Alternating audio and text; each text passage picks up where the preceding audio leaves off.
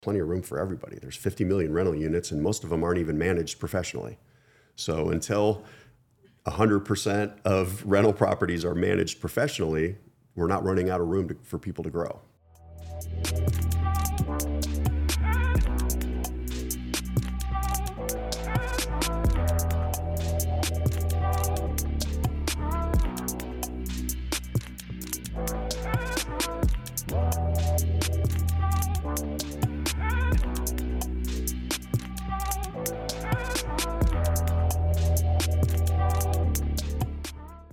Welcome to another episode of the Profitable Property Management Podcast. I'm your host, Jordan Muela. Today, I have Dave Borden on the show. Dave, thanks for being here. Thanks for having me, Jordan. All right, Love man. Talking to you. I'm stoked. I've known you for some time, haven't had this conversation. I'm excited to get into all things Rentvine, PMW, your background. But, Dave, really, I want to know about the early days.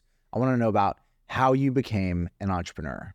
Okay. Uh, well, I was born in 1972. Is that that, that far enough?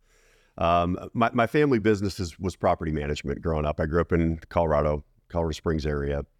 And my dad was an entrepreneur and he was investing in properties, flipping them, selling them. So we'd move into a crappy house and fix it up. And then House we'd, hacking. we'd move out and rent it to somebody. Mhm. We'd move into a new crappy house. And, and we did that about four or five times before my mom finally put her foot down and said, we need a, a permanent house, which I was grateful for. Luckily, they did keep us in the same school district. Mm. Um, so after I, I when I graduated, I, I I went in the military. I went to West Point. Um, when I got out, I flew helicopters for a while, um, but I always had that entrepreneurial itch. So I pretty much got out as soon as I could from the army, and I went into business with my mom, uh, doing property management, and while we were doing that, the economy was great. It was easy to rent properties, and um, but then it turned sour. And that was when I started my first business, which was in the space, which was rentclicks.com, which is now rentals.com.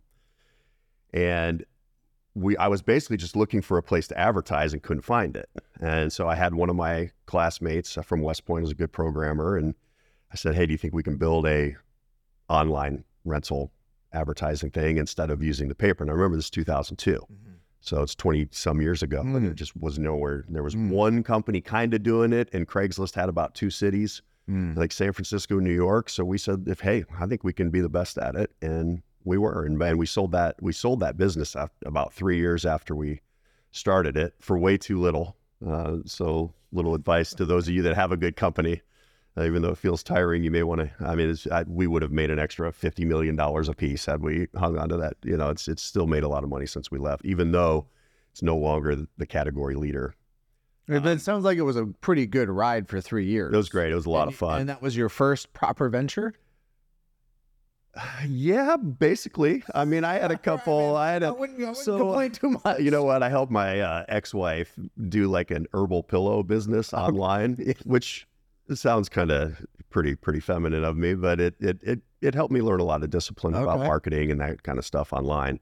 So that have obviously helped. But yeah, that was my first uh, my first kind of real business. And who did you sell RentClicks to? Um, okay, it I think I, it was it was Apartment Guide, which was the company was Prime Media, but it's actually I think it's changed hands a couple times since then. But it was it was it was the leader in apartment advertising at the time. And were you looking to sell, or was it just an offer you couldn't refuse? Kind of, we were yeah, we were pretty we were pretty tired. Uh, we had really gone hard for for three years, just really hard. A lot, you know, just uh, you know the deal. Um, too All hard, in. too hard, and it, it just exhausted us. And and it's unfortunate because we could have, you know, we should have paced ourselves a little bit. It was super fun. I had great partners. We got along and made good decisions together, and we were the best. We were number one in the category when we left. Um, then I got out of the industry for a while and did some stuff I'm not as good at. Some, you know, dabbled in some storage and um, other things. got into real estate. um, got back into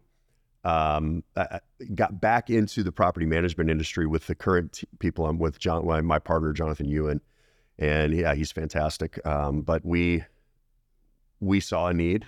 Um, what we did for helping property managers find tenants, which was basically building out a, an SEO process and attracting tenants to a site, and they would call property managers and rent their homes, and it was awesome because they saved a ton of money.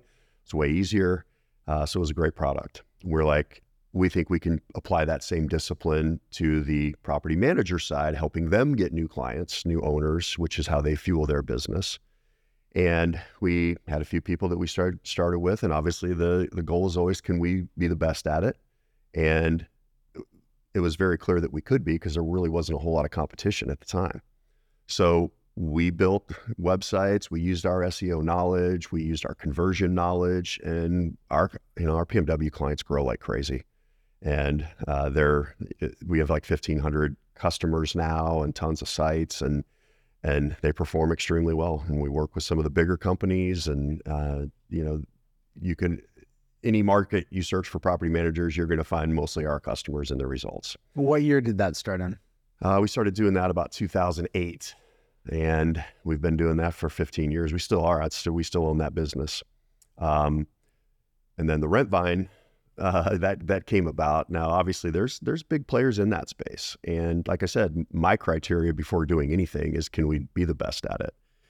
And for many years, I didn't think we could because we didn't have enough resources. We didn't. It is a massive project. I mean, the companies we're going against are billion dollar companies. They've raised tens of millions of dollars to build their presence, and as a smaller company, it's not that I didn't feel confident that we knew what we were doing. I just I, I thought I had a pretty good idea of the workload that was ahead of us, and I just didn't think we were ready for it yet. But we had a ton of customers constantly because constantly asking us to do it because I think that our customers recognize that we know the industry, um, that we're involved in it, that our and and that our that our people care. Like they they really genuinely care about taking care of our customers, and when they have a problem, you know, it's time to fix it. And I told I, you know, like I said, my my family was property management, so I always say, hey, when a customer calls us and has a problem, that's my parents calling for help. So you know, we got to figure out a way to to get them back on track.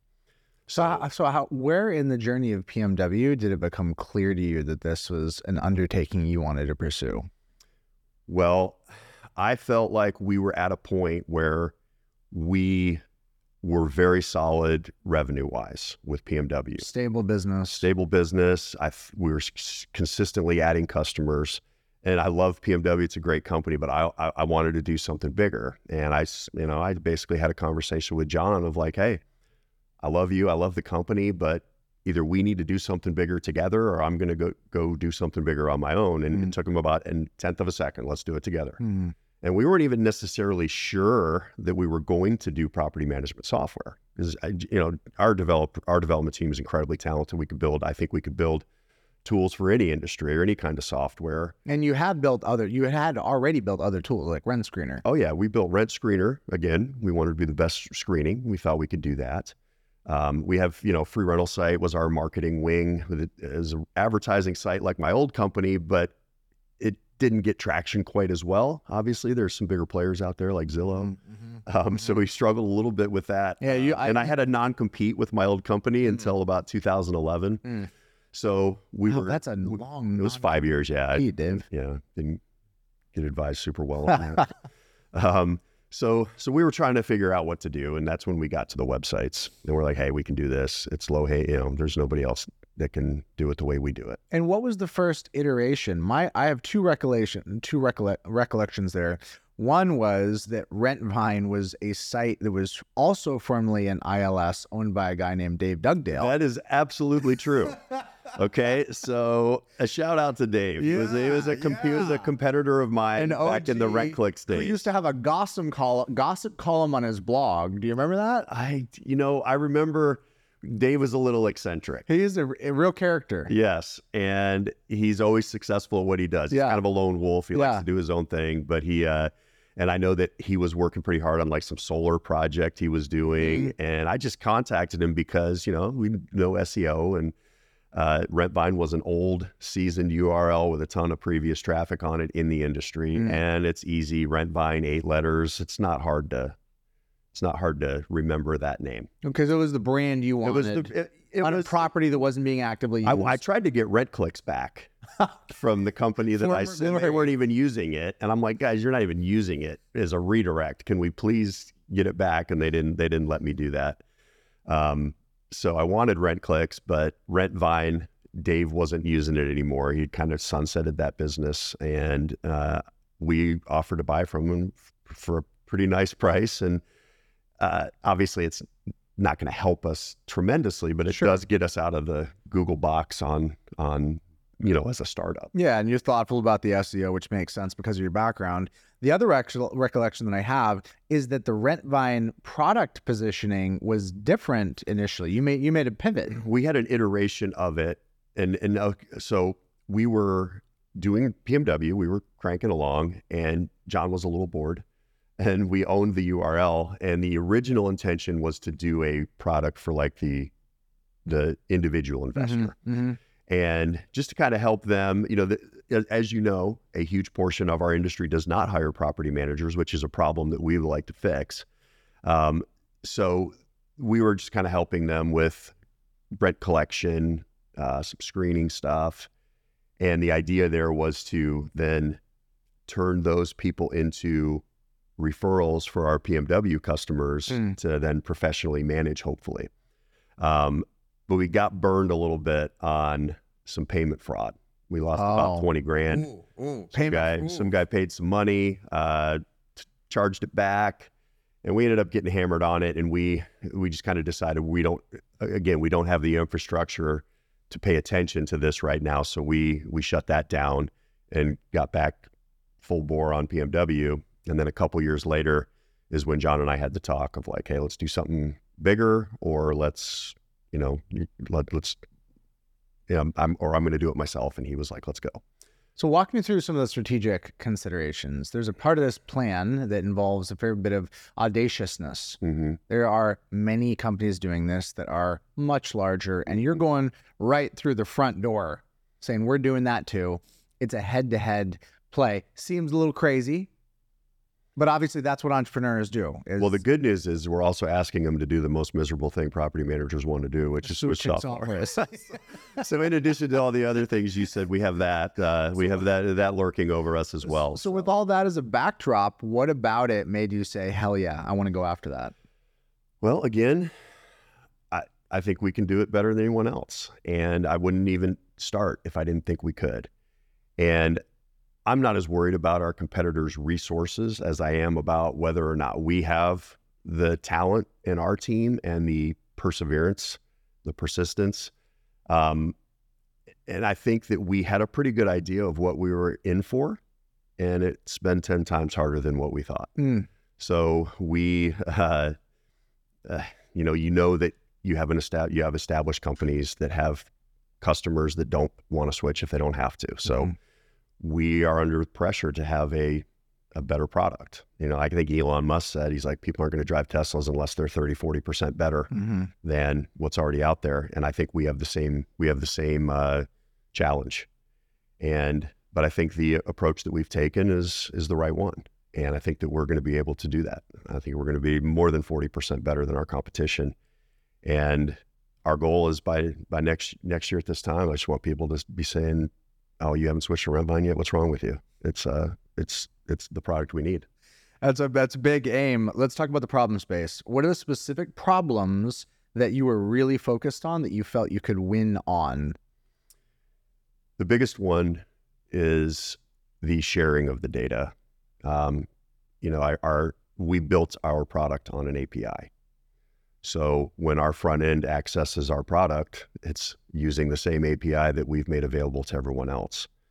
So the only way to really truly share data between software applications is through an API. And in order for that data to be consumed accurately from the source, manipulated by whatever other application it is, and sent back into the source accurately is through an API. That's the best one we have so far. Um, so we knew that um, opening people's data to whatever program they want to use is the right way to do it. Now, that doesn't mean that we don't strive to have efficiency building products within the category inside the software. We have an e-signature product that is fantastic. We have maintenance that is great. We have screening, marketing. We have all those things. And I think we can build those pretty well, but I don't think that we're always going to be the best at it. And if we're not the best at it, I don't feel like we should preclude our customers from using a better product and making it easy for that product to talk to that product.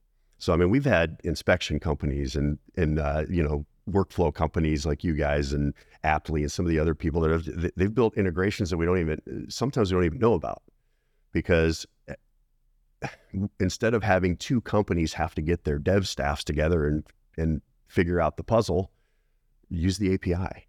And we just say if you have a customer that wants to do an integration with with somebody, go have them provision you an API key and build a build an integration. Uh, you know, we have 10,000 or plus endpoints, so we haven't fully documented everything. But if somebody wants to do an integration and we need some stuff do- uh, documented, we'll we'll add that. We'll we'll move it up in the list of getting it done. So, I mean, obviously we have great support. I think we have incredibly talented developers. The product works really well, but seamlessly sharing data between softwares? Because do you think anyone's going to be able to build one product that's going to service this entire industry? Right. Exactly. Is there, is there one industry on Earth that that it's one software? I mean, there there probably is a couple, but I mean Netflix, and I thought Netflix won, and now there's 15 other streaming services too.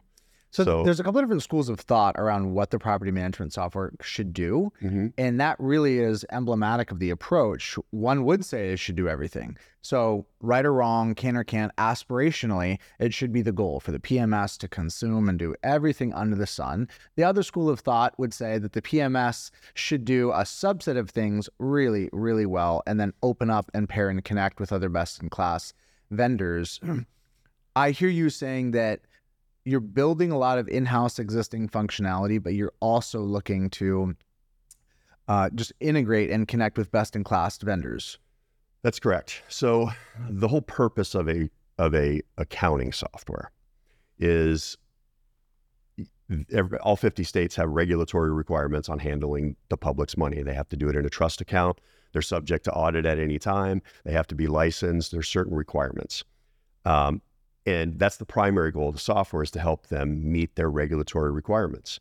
Um, otherwise, everyone would just be using QuickBooks because that works. But property management is a unique industry that has a lot of other issues. So if we can, so our focus, and I don't know about all that other stuff, you know, our focus is we have to be the best accounting software. It has to pass muster on ledgers and auditing and if a state regulator comes in and looks at our customers books they have to be rock solid. I know we're there. Um, then the goal is can we provide efficiencies to the customer on helping them run their business in other areas? Tenant screening leasing e-signature maintenance. Mm-hmm. there's workflow. There's a million things that property managers want to do and we have to pick our battles. And the battle that we've picked is accounting. We want to be the by far the best at that. That is a non-starter if we can't win that. Next for us, because of customer feedback, is ma- uh, the next thing they do that's the hardest is maintenance.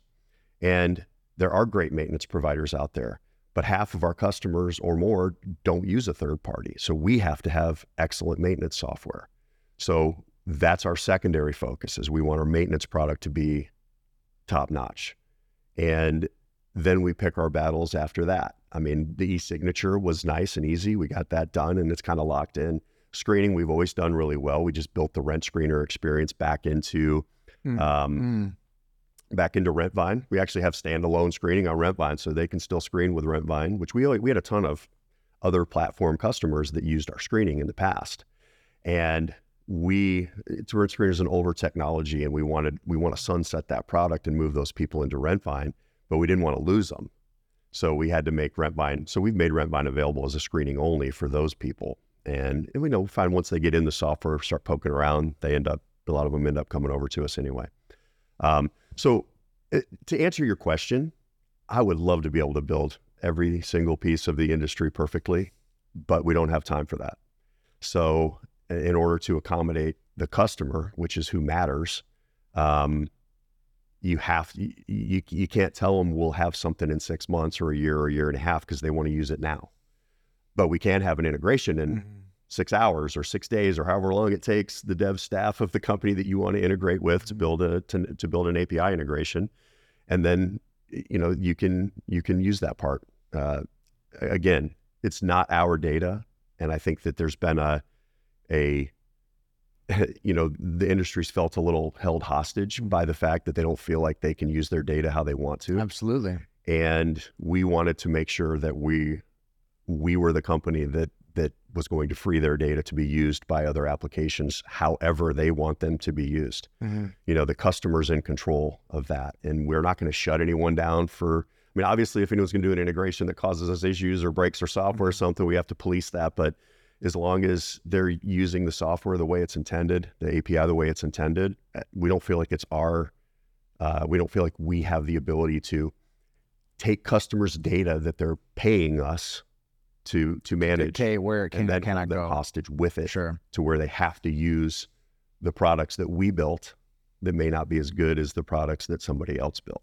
It seems That's like not that's not I, that's not their it's not their job. It's it's our job to build a better product, Mhm. and if we can't, then they need to be able to use the other ones. It feels like the only rational approach, particularly in light of how much outside capital and innovation is bubbling up in this industry. Stopped bubbling a little bit lately. We, well, a bit, a bit, yeah, sure, that's fair.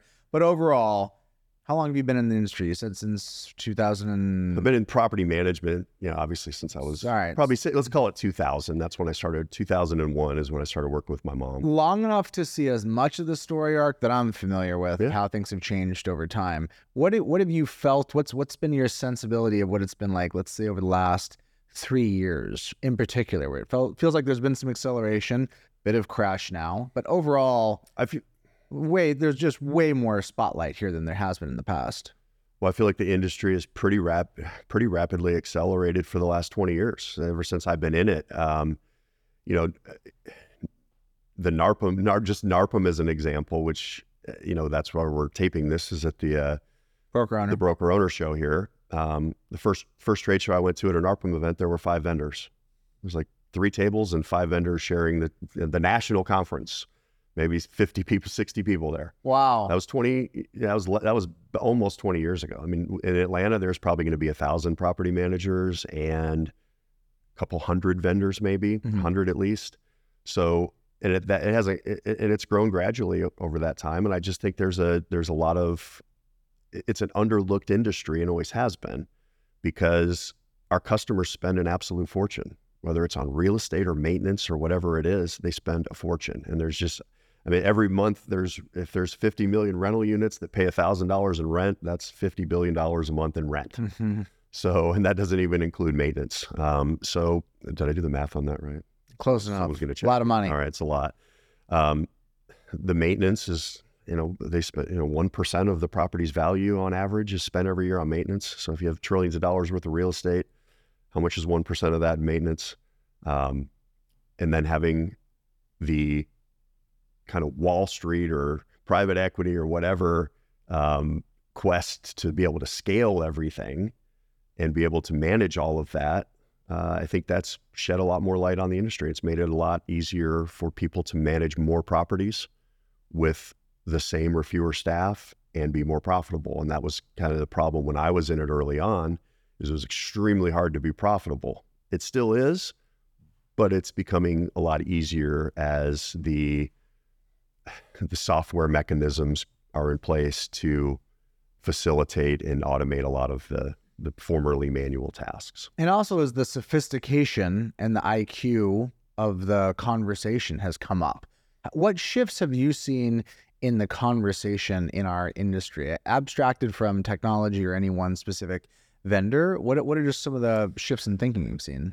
Well, obviously, the I, I think what I hear most from customers, from the property managers themselves, is that they're either they're concerned about you know institutional money flowing into the industry, and I Mhm. tell them like that's not a concern. That's awesome because it makes whatever you're doing more valuable. If if there's a lot of uh, spotlight on the industry, if someday you do want to exit, then there's going to be you know 20 years ago, it was a lot harder to sell your business. Mhm. And I'm not, and I don't know how, if the multiples are worth it for some of these people or not, but now there's, There's I could rattle off 10 people right now that are actively Absolutely. acquiring management companies. True. And, and so if they want to sell, there are buyers.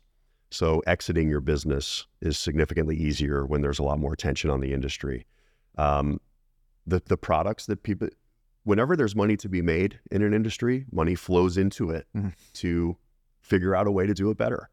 And I think that there's always going to be room for the small operator, and there's always going to and there's going to be the bigger operators too. And I think that uh, that that's been the biggest worry that I have heard. And I just tell them like there's plenty of room for everybody. There's 50 million rental units, and most of them aren't even managed professionally. So until 100% of rental properties are managed professionally, we're not running out of room to, for people to grow. It does feel like that the concern about being disrupted has been overblown. It does feel like it's been a concern about something apocalyptic that just hasn't happened. And we're in a downward cycle right now, not necessarily for property management. Property management, I think, is flourishing. It's great Mhm. timing. But for folks that are trying to raise a lot of capital to do something big and deploy it and roll up a market, et cetera, a little rougher. It just got a lot harder for sure. Yeah, it did. Well, for us, I mean, we have companies that are always reaching out to us, and we've we have you know we've funded the company mostly with our own money. We have raised some money from friends, family, some people in the in- industry that are that are smart, um, and and so we haven't been as reliant on those external valuations. And we also have a very profitable business in PMW Mhm. that has helped us to fund our growth as well. So we're not as concerned about um, the valuations because I know they'll come back. Mhm. Uh, that that's just cyclical stuff. And I think fundamentally, if you're growing your business on plan and on budget, and you you know what resources you need, that's the way to do it. Uh, so relying on the market to be robust and busy when you need money is not a good strategy Mm. um, sometimes it's the only strategy you have. I mean, it's an audacious task what we did, uh, but we've done it. I think financially very responsibly. Um, not that our competitors didn't, but they had a lot more resources to tap into. So we we feel like you need to get it profitable as fast as you can. Um, obviously, there's stuff we want to do. There's things we want to build faster than we are. Sure. There's salespeople that we think we can get to the market better and marketing and all those things that that we want to do. Um, but the growth is the growth is pretty much where it should be right now.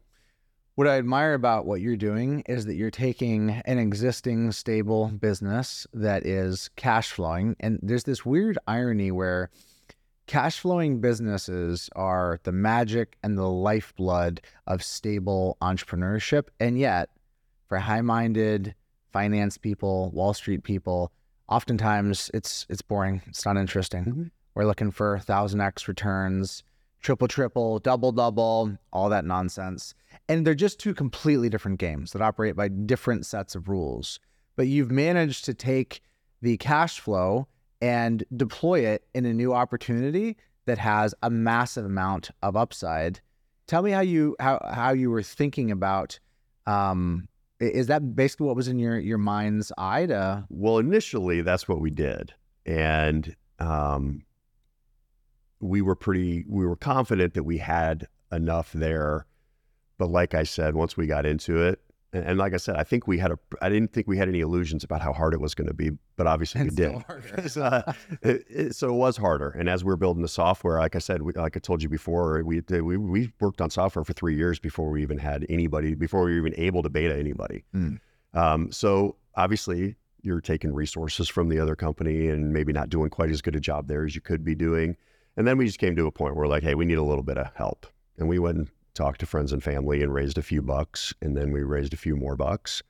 Um, but it's been, I think it's been about the the amount that we need. That we always try to raise the the right amount and be as, as financially responsible as we can. Um, and you know what? Uh, We're we're surprised at how many people are behind what we're trying to do, and and we're interested in in participating. Um, so that's flattering and it's nice. Um, and those people are usually a lot easier to deal with it's than vote of confidence? than a venture capitalist or a private equity firm or somebody that wants you to grow at all cost. Um, and we want to grow too. I, I want to be a thousand percent return for those Mhm. people that trusted us, but we also have to be responsible. And I think that we're able to do both. So you're kicking off a, a new game here that could last 10, 20, 30 years. Mhm. You're starting something that has a lot of potential to really pull you in. I've started multiple businesses, and when I was doing so, it wasn't necessarily because I wanted to try things or the novelty of it. I'm just looking for a horse that's going to run as fast as possible, the the longest, biggest race as possible. And I feel like you, I, I'm assuming this is it for you. You've identified like this is the thing that can really go all the way. My question for you, Dave, is what are some infinite games in business that are abstracted from money? What is like what uh, what way of being, what thought, what orientation within the business gives you a lot of joy and fulfillment that is divorced from simple, you know, ROI capital returns? That's a pretty complicated question, Jordan. Um, you know, I've always gotten a pretty big thrill out of helping somebody grow their business, make it easier. Um, and like I said, it probably goes back to some childhood stuff with my, you know, my parents. And you just want to please them. You want to make them happy. You want to, you want to, you know, get an attaboy. Yeah. And I'll tell you, like Jonathan in particular, uh, you and my business partner, he, half the time I don't even really have to pay him. He just likes to hear people say, "God, your software is awesome." So uh, there's a little bit of that that goes into it. We love to see a company that that's trusted us with their money to, uh-huh. Uh-huh. you know, on the PMW side to help them grow their business, yeah. and then they actually start getting customers yeah. and making more money, and they're, you know, they, we come to trade shows and we get hugs. Uh, that's the same goal with what we're doing here. Mm-hmm. Obviously, we, we, would love to make tons of money, mm-hmm. um, but you know, there's only so much you really need, um, and the, the the fulfillment is doing something that nobody else is just doing it doing it the, best, mm. being the best at it, mm. and getting the recognition from the customer that hey, this is this is good stuff that you guys are doing, and and we're starting to hear that a lot. So it's every entrepreneur needs a little bit of a chip on their shoulder. What's yours, Dave? I don't know. Um, I've always been extremely competitive, and you know, when I started my first business, we were the leader, and we just crushed everyone, and and we, you know, that was that was fun. This time, we're like the, you know, we're like the undrafted free agent coming into the game, and you know, we want to go to the Hall of Fame. You're coming from the European so, League into the NBA. Yeah, so we want to we think that we have the talent in yeah. house yeah. and the pedigree to do what we need to do. Mm-hmm. Um, and it's it's exciting to start to see see it start to happen. But as far as like the timeline goes, we're we're we're in it for the long haul. Early days. I've already sold a business too soon mm-hmm. and left a lot of money on the table. And and also that that business, I had an incredible team internal that could have run that company and we could have kept it.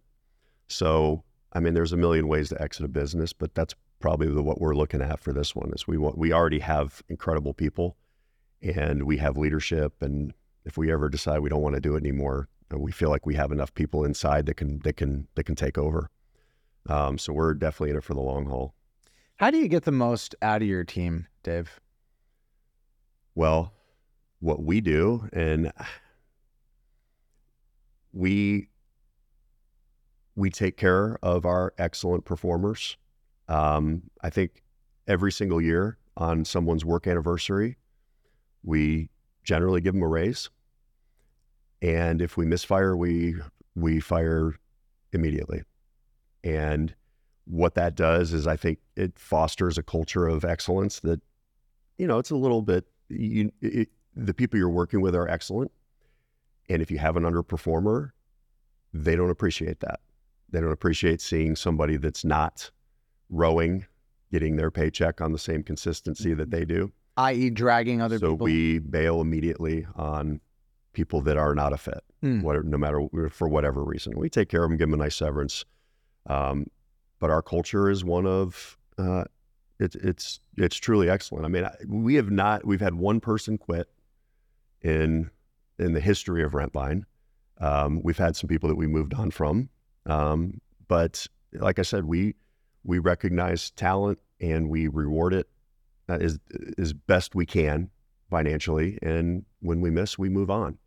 Um, we also, I think, by example, we're doing the work. Uh, John is nobody's nobody can outwork John. Period.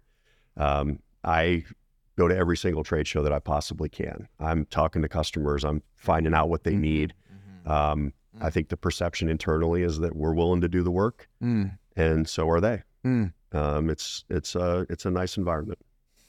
I'd like to take a minute to talk to the vendors that might be listening, folks that are new to this industry, that are coming up thinking that Okay. property management looks like a, a great group of people to target. My observation is that when we come here every year, there's a subset of vendors that are killing it.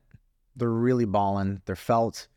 There's other folks that are a little avoidant at their booth, hoping that somebody does not come talk to them, hoping people are interested in pens and swag. There's a wide chasm in effectiveness as a vendor in this space. I look at you as someone that I would say is sometimes I make up you're almost getting disproportionate credit relative to how many customers you have. When people go online and they say, what property management software you use? I, I see rent, rent, rent, and I'm doing the math, and I'm like, I think I roughly know how many companies you guys have. That's it's not quite proportionate. So like something's happening there. What is it? I know some of it's probably the fanatical customer service. You guys have really cultivated a reputation. I think about people like Mitch Creighton, for example, that's like emblematic of like immediacy right now. What advice and what feedback do you have for vendors for what it looks like to create enduring value and to reap enduring disproportionate rewards? Okay, that's a great question. Um, this applies to to your relationship with your customer as well as it does to the relationship with you know we just talked about with your employees and your your people on your team. Is number one, genuinely care. and if you can't do that, just forget about everything else because you can't. If, if you think for one second that someone can't genuine can't tell whether you care or not, Mm. you're completely wrong. Whether you're trying to sell them something or whether they work with you. Mm. So if you care about the lives of your employees and you care about the success of your customers, step one. Mm. Okay. Then there's a lot of other stuff. So check that box off. If you got that, you're good to go. Um, and eventually you'll get there. Then next is you gotta you gotta stand up in your booth. You gotta talk to people. You gotta you gotta talk to them as if you don't care whether they use you or not. You know, they're not they're not a paycheck walking by your booth. They're a person with a with a business that they want to grow and a bunch of problems that they're hoping you can solve. hmm And if you care about them and your product actually adds value to their life, you're pretty much there if you're willing to be persistent, work your ass off, s- sleep late, pull all nighters, the stuff other entrepreneurs do. Um, but those two things, you got to, you, you have to care. And if you're just in it to make some money and, and drive a Ferrari, then might not be the right, the right reason. And then your product has to add value. It has to, you know, Napoleon Hill, you have to, you know, give more value than you than you get paid for. Mm. And if you do those couple things, I think that's the that's the start. And then the rest is just perseverance, hard work, toiling, learning, getting better at the industry, getting smarter, knowing more people. And a lot of that stuff you just can't do unless you have time. And you know, I tell my my sales guys like I've been doing this for 20 years. Of course, I can I know who that is. Here here's Mhm. here's who these 20 people are. Mhm. Look, that's yeah, Mhm. whoever. And and so I have a different level of uh, of communication than they can, but that's only because I've been doing it for so long, and you just can't buy that. So you have to start with those two things. Sometimes I find myself wishing I could export a little floppy disk out of my brain and put it in Yeah. some, some of my new, new team members' brains, just on the relational context piece alone. That's so and so. Here's what they're doing. Here's the background. Here's the, here's the connection of these relationships. It's reps. It's time. You don't know where it's going to go. Having hundreds of conversations that you just don't know where it's going to go. But if you're there on a long enough time horizon, you things th- you see things converge towards your goals. That's some some great commentary towards vendors. Follow up question for that is what you do for yourself when it comes to personal development, your own learning, your own education. Have a tremendous amount of conversations with people in the industry of all sizes, vendors. I I, I talk to a lot of people, um, but I also listen to a ton of books, and not just like traction and good to great and those. I, listen to like George Washington and Tell me, tell me. Well, these are uh, in. I, I, there's there's there's only certain things you can glean from somebody that wrote a book about doing a business, which not to say that they're not qualified, but let's face it, they're making more money on their books than they are on their business. Okay. And they may have done the research from people that actually are doing businesses, but um, I listen to people, I listen to like those people because, you know, George Washington, I will never face, none of us will ever face a tenth of what that guy faced. Birthing a brand new nation. And the perseverance and dedication required to continue with what he was doing is it pales in comparison to what what any of us try to do on a daily basis. a history man. Give, give me, give. Let's I went to West Point. You know, much of the history they teach was made by people they taught. I love it. Give me give me one anecdote of like an axiomatic moment for uh, Washington, like something you feel like is illustrative of like how you want to be and show up. Gosh. Valley Forge. Well, it okay. So let's look at Washington. I'm sorry, I uh, he, he's a wealthy, wealthy man, and he would be perfectly fine with continuing to make tons of money doing nothing. doing nothing, being part of the British Empire. mm-hmm. But he decided to go a different route and risk everything. And when you say everything, it's not just money. If they would have lost that war, he would have been hanged. So that's pressure. Okay. Um, his troops weren't getting paid half the time. They weren't getting fed half the time. It Mhm. was freezing. Barefoot. His teeth were always rotting and falling out of his mouth. He was always in pain over his teeth. And and I don't know if you've ever had a cavity or a something that's Not it's- persistent. it's just He had wooden if teeth, right? just At any kind of pain, back, Sure. knee, leg, whatever pain that's just so Uh huh. overwhelming that it's taken over your brain and ability to think. And he persevered through all of that despite what he had to lose. And then, you know, the another the better one is probably Lincoln. I mean, he had 50 times to where he could have just said, Hey, let's let the South do their own thing. But he's like, it's not right. We need to abolish slavery. We need to keep the Union together. Got to keep going, even though, uh, you know, it almost cost him his job and it ultimately cost him his life. Um, so, you know, look at guys like that, and we just have nothing to complain about. Washington. No challenges ahead of us like they Mm, did. Amen. Champagne problems. Washington returning power from the military to the civilian And giving up the presidency after two terms, gi- and giving up a potential kingship people don't do that. at the outset. People don't give up power unless they have to, or No, it's it's rare. that's beautiful. I love that that additional dimension. It makes sense with with your background. history lesson today. We diverted into uh to a history lesson, but that is where I draw a lot of like your inspiration. like no, I'm like wake up like oh gosh, I oh, I'm having a bad day. I don't want to do anything today. Okay, well maybe I should just surrender Valley Forge and let the British take over, and we'll You're gonna be the guy. Yeah, you're gonna be the guy that surrenders. No, not today. not today.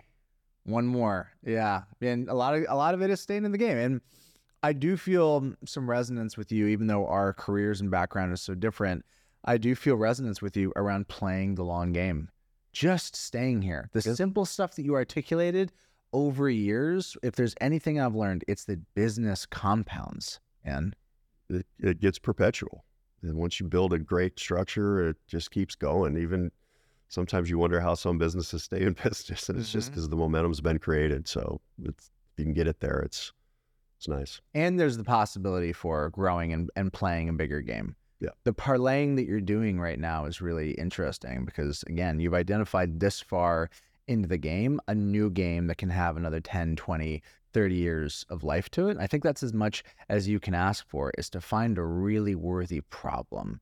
Not a cheap problem, not something you can solve quickly, but something that's going to require big one. something of you and out of you that you don't yet possess.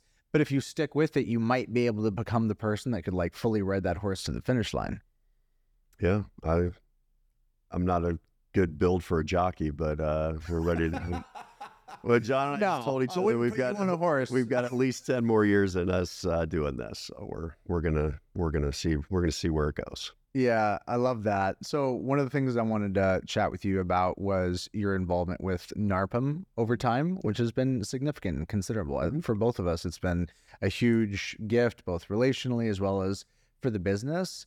Um, in terms of your organizational involvement in what the organization is doing itself to grow its user base and to perpetuate more property managers. What's the what's the landscape that you're seeing for professional property management? Everybody wants there to be more professional property managers. Are these numbers going to move, man? Do you think we're going to see some shift here? You mean in the like the membership roles, the growth? Membership roles, membership roles, but I guess uh, I would open it up just more broadly to a transition towards a higher percentage of true professional property managers. It's the lame the lamentation of our industry, mm-hmm. self-management, etc. I'm curious to get your take on on what you see is really going to actually shift that long term. Well, as with any industry, there's always going to be your there's going to be people that do it better. And whether you're an attorney or a real estate agent or a, a teacher, sure. whatever it is, there's people that that do it better. Um, as far as NARPM goes, I think that the training and just the ethics alone. So back to my story. I was always a good guy, but I wasn't, I, I, you know, I did, when I went to West Point and had ethics crammed down my throat, whether I wanted them or not, mm-hmm. it changes who you are. Mm-hmm. And there's certain people out there floating around in the industry that think it's okay to do certain things, um, it's not. And I think the ethics alone makes NARPM like uh, absolutely absolutely worthwhile. In order to thrive and grow, then it's like the, you know it's like the software. Mm-hmm. You have to do the accounting well. You have to do ethics mm-hmm. well. Now, what else can you build into it that's going to bring value to the people that are operating in the industry? And I think they've, for the most part, done a pretty good job of that. I always think they could do more. Um, you know, I think I don't know what the number is, 15 or 20 percent of property managers are NARPM members. I would love it if 100% were because I'd make a lot more money because yeah. they'd be here at the shows. The shows would be a lot bigger. I don't think it's 15 to 20%. I think that's, I think it's less. Yeah. Oh, I mean, we find new 2,000 unit managers that we've never heard of before all the time. And I'm like, why are you, aren't you going to NARPM? How can we, right. how have we never heard right. of you? It's so profoundly helpful.